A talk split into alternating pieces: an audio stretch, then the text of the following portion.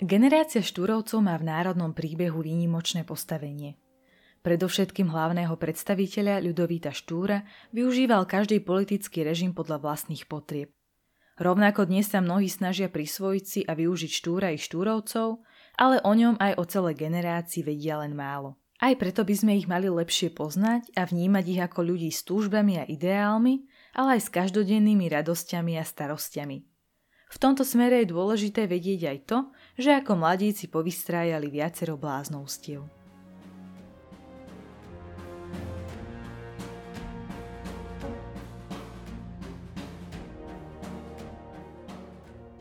Zdravím všetkých poslucháčov podcastu História pre zaneprázdnených. Dnes si povieme o tom, čo povystrájali mladí štúrovci.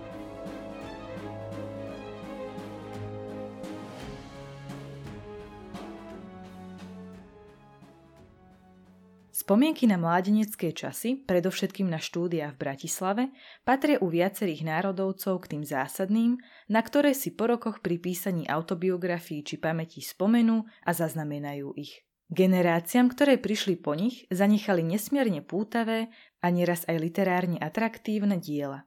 Treba k ním však pristupovať s profesionálnym odstupom, keďže ide o dokumenty poznačené dobou. Vo viacerých spomienkach na študentské časy je ich ústrednou postavou vedúca osobnosť generácie Ľudovít Štúr. On je ten, ktorému sa pripisuje jedinečné postavenie slovenskej časti Prešporského evanielického lícea. Štúra Kvetna to opisujú viacerí národovci.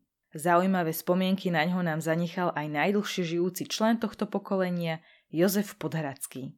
Teň o ňom napísal, citujem, Štúr prelamoval atmosféru ducha do epochy národnosti tak, ako Tolstoj prelamoval epochu subjektu do osoby. Národnosť je jadro ducha, zárod jadra, klíček, kľúč k individuálnemu vyvinovaniu. Týmto kľúčom otváral štúr v prešporku brány zakliatých v slovanstve zámkov a vyklíňal k životu nebeské princezné, slovanské dušičky, ťahal ducha von z potvory do poézie života, intonoval slovanstvu jadro duchovnej poézie, duchovného života. Do všetkých končín slovanstva otvoril nám oblôčky. Nuž, ako by sa k nemu nehrnula slovanská omladina. Koniec citátu.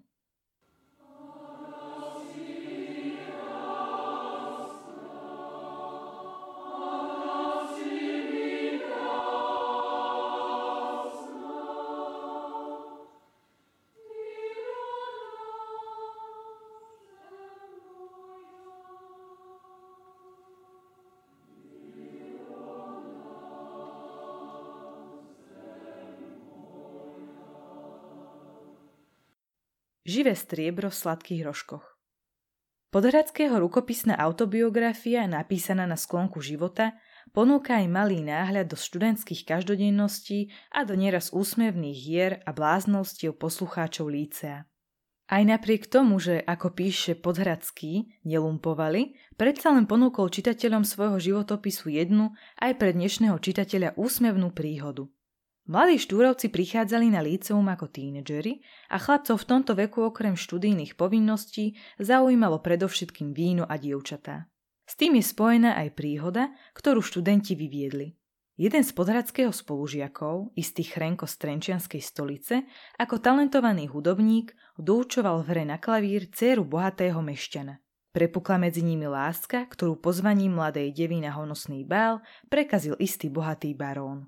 Z mladého študenta Chrenka sa vysmieval, tituloval ho ako jedného trenčianského drotára. Odmietnutím a nadávaním do drotárov nebol pohoršený len mladík od Trenčína, ale celá družina slovenských študentov.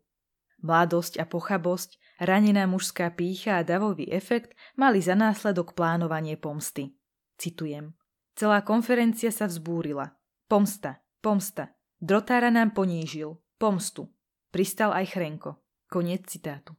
Medzi mladíkmi bol aj istý pekársky učeň Gavora, ktorý už viac rokov pracoval ako pomocník u cukrára. Práve tento pekársky učeň vymyslel plán, ako sa pomstiť. Svojim druhom povedal, že odplatu nájdu v maškrtách. Citujem. Ja napečiem dobrých sladkých praclíkov, rohlíčkov a cukrových srdiečok. Bude to naplnené živým striebrom. To neškodí a má len ten účinok, že človeka mimovoľne a ukrutne preženie. Jeden z vás oblečie sa za pekára s krošňou plnou tých praclíkov a spíšťalkov a na 12. v noci vtancuje sa pískajúci veselo valcev. Všetko bude mysleť, že to nejaký bohatý grof prišiel, aby ich milým žartom zabavil.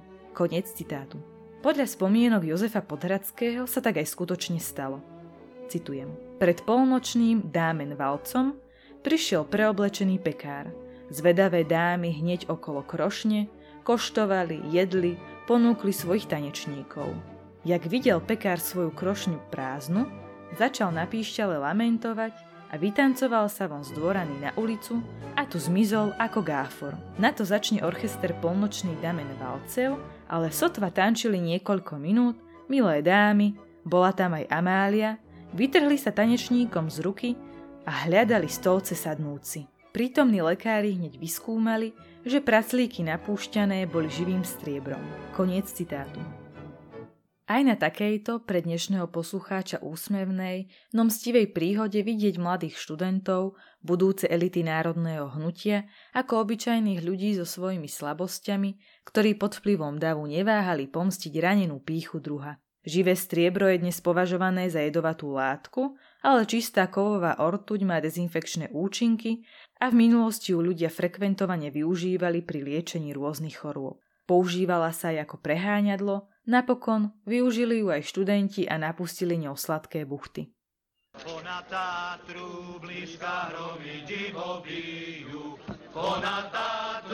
blízka hromy divo bijú, zastavme ich, bratia, veď sa oni stratia, ej, Slováci ožijú. Zastavme veď sa oni stratia, ej, Slováci ožijú. Devín, milý Devín, alebo keby sa o tom maléri dozvedeli Maďari.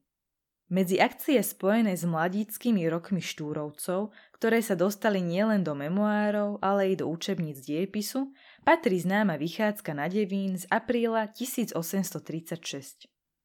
Známou je predovšetkým pre národný krst, ktorý mladíci prijali slovanské mená. Niektorí sa nimi píšili počas celého života, iných takmer nepoužívali. Devínsky hradný kolo si štúrovci pre prijatie národných mien nevybrali náhodne. Samotný hrad týčiaci sa na mohutnom skalnom brale pri sútoku Dunaja a Moravy pôsobí magicky a mýticky. Viažu sa k nemu dôležité dejinné udalosti a svojim charakterom a históriou zaujal aj mladú generáciu. Podľa mladých študentov boli zrúcaniny svetkami dôležitých hrdinských zápasov. Samotný hrad Devín sa do hľadáčika Ľudovíta Štúra a jeho druhov dostal aj prostredníctvom básni Jána Holého. Tie sa v 30. rokoch 19. storočia stali značne obľúbenými a ovplyvnili mladých poslucháčov.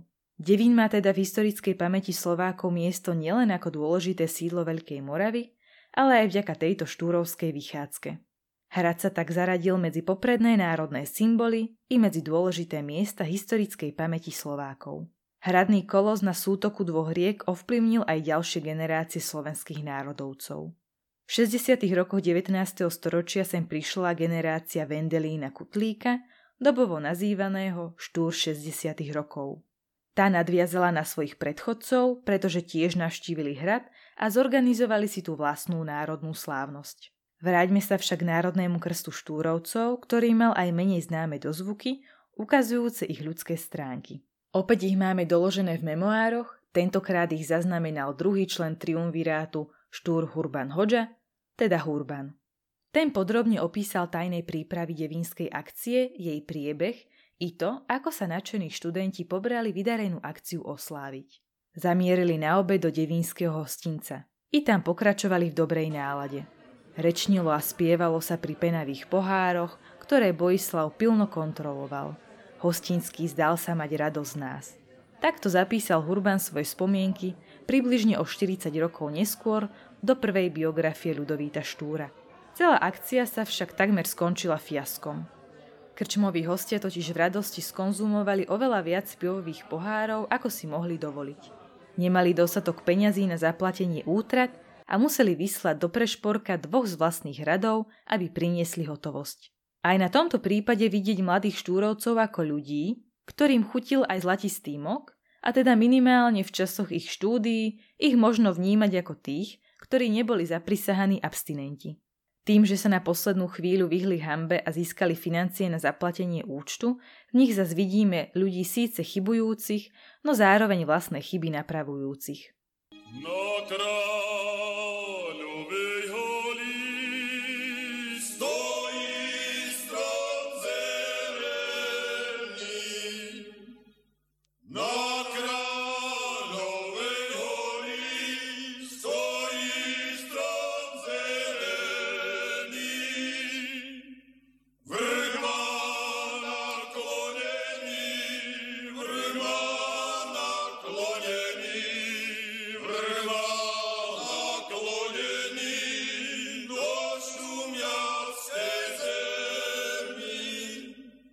na kriváni. S alkoholom má spojitosť aj ďalšia epizóda zaznamenaná zo spomienok Štúrovcov. Tentokrát ju zapísal Janko Francisci. V lete roku 1844 sa on a ďalší národovci pri ceste cez Liptov vybrali na túru, aby zdolali Kriváň. Cieľ nebol vybraný náhodne. Podľa vtedajších informácií verili, že išlo o najvyšší tatranský vrchol. Jeho majestátny výzor z neho robil mýtický a obdivovaný vrch, ktorý sa aj vďaka záujmu štúrovcov stal národným symbolom. Jánovi Francisci mu sa spoločne s Jozefom Miloslavom Hurbanom, Jankom Kráľom, Jánom Goutom a s miestnym sprievodcom podarilo kriváň pomerne hravo zdolať. Na vrchole pohostil sprievodca družinu chlebom, oštiepkom a fľaškou borovičky. Keď sa partia pri zostupe rozdelila, Hurban s Franciscim zablúdili. Na otázku, či mal na tom zásluhu aj vypitý alkohol, dnes nedokážeme relevantne odpovedať. No paradoxom je, že Francisci len pár dní potom, ako na krýváni spolu s ostatnými vypil fľašku borovičky, založil v Levoči aj s inými národovcami spolok striezlivosti. Podobných blázností o mladých národovcov môže byť mnoho. Historici v prameňoch ešte určite objavia viaceré. No ak by ich aj boli stovky či tisíce, Nejako to neznižuje význam činnosti a ideály štúrovcov, za ktoré bojovali. Práve naopak. Umožňuje nám to vidieť príslušníkov štúrovskej generácie ako ľudí a nie ako mýtické bytosti.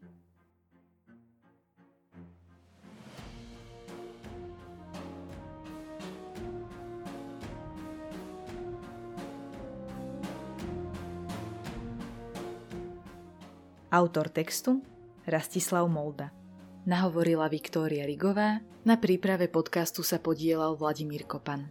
Podcast vznikol vďaka spolupráci občianskeho združenia Herodotos a History Webu.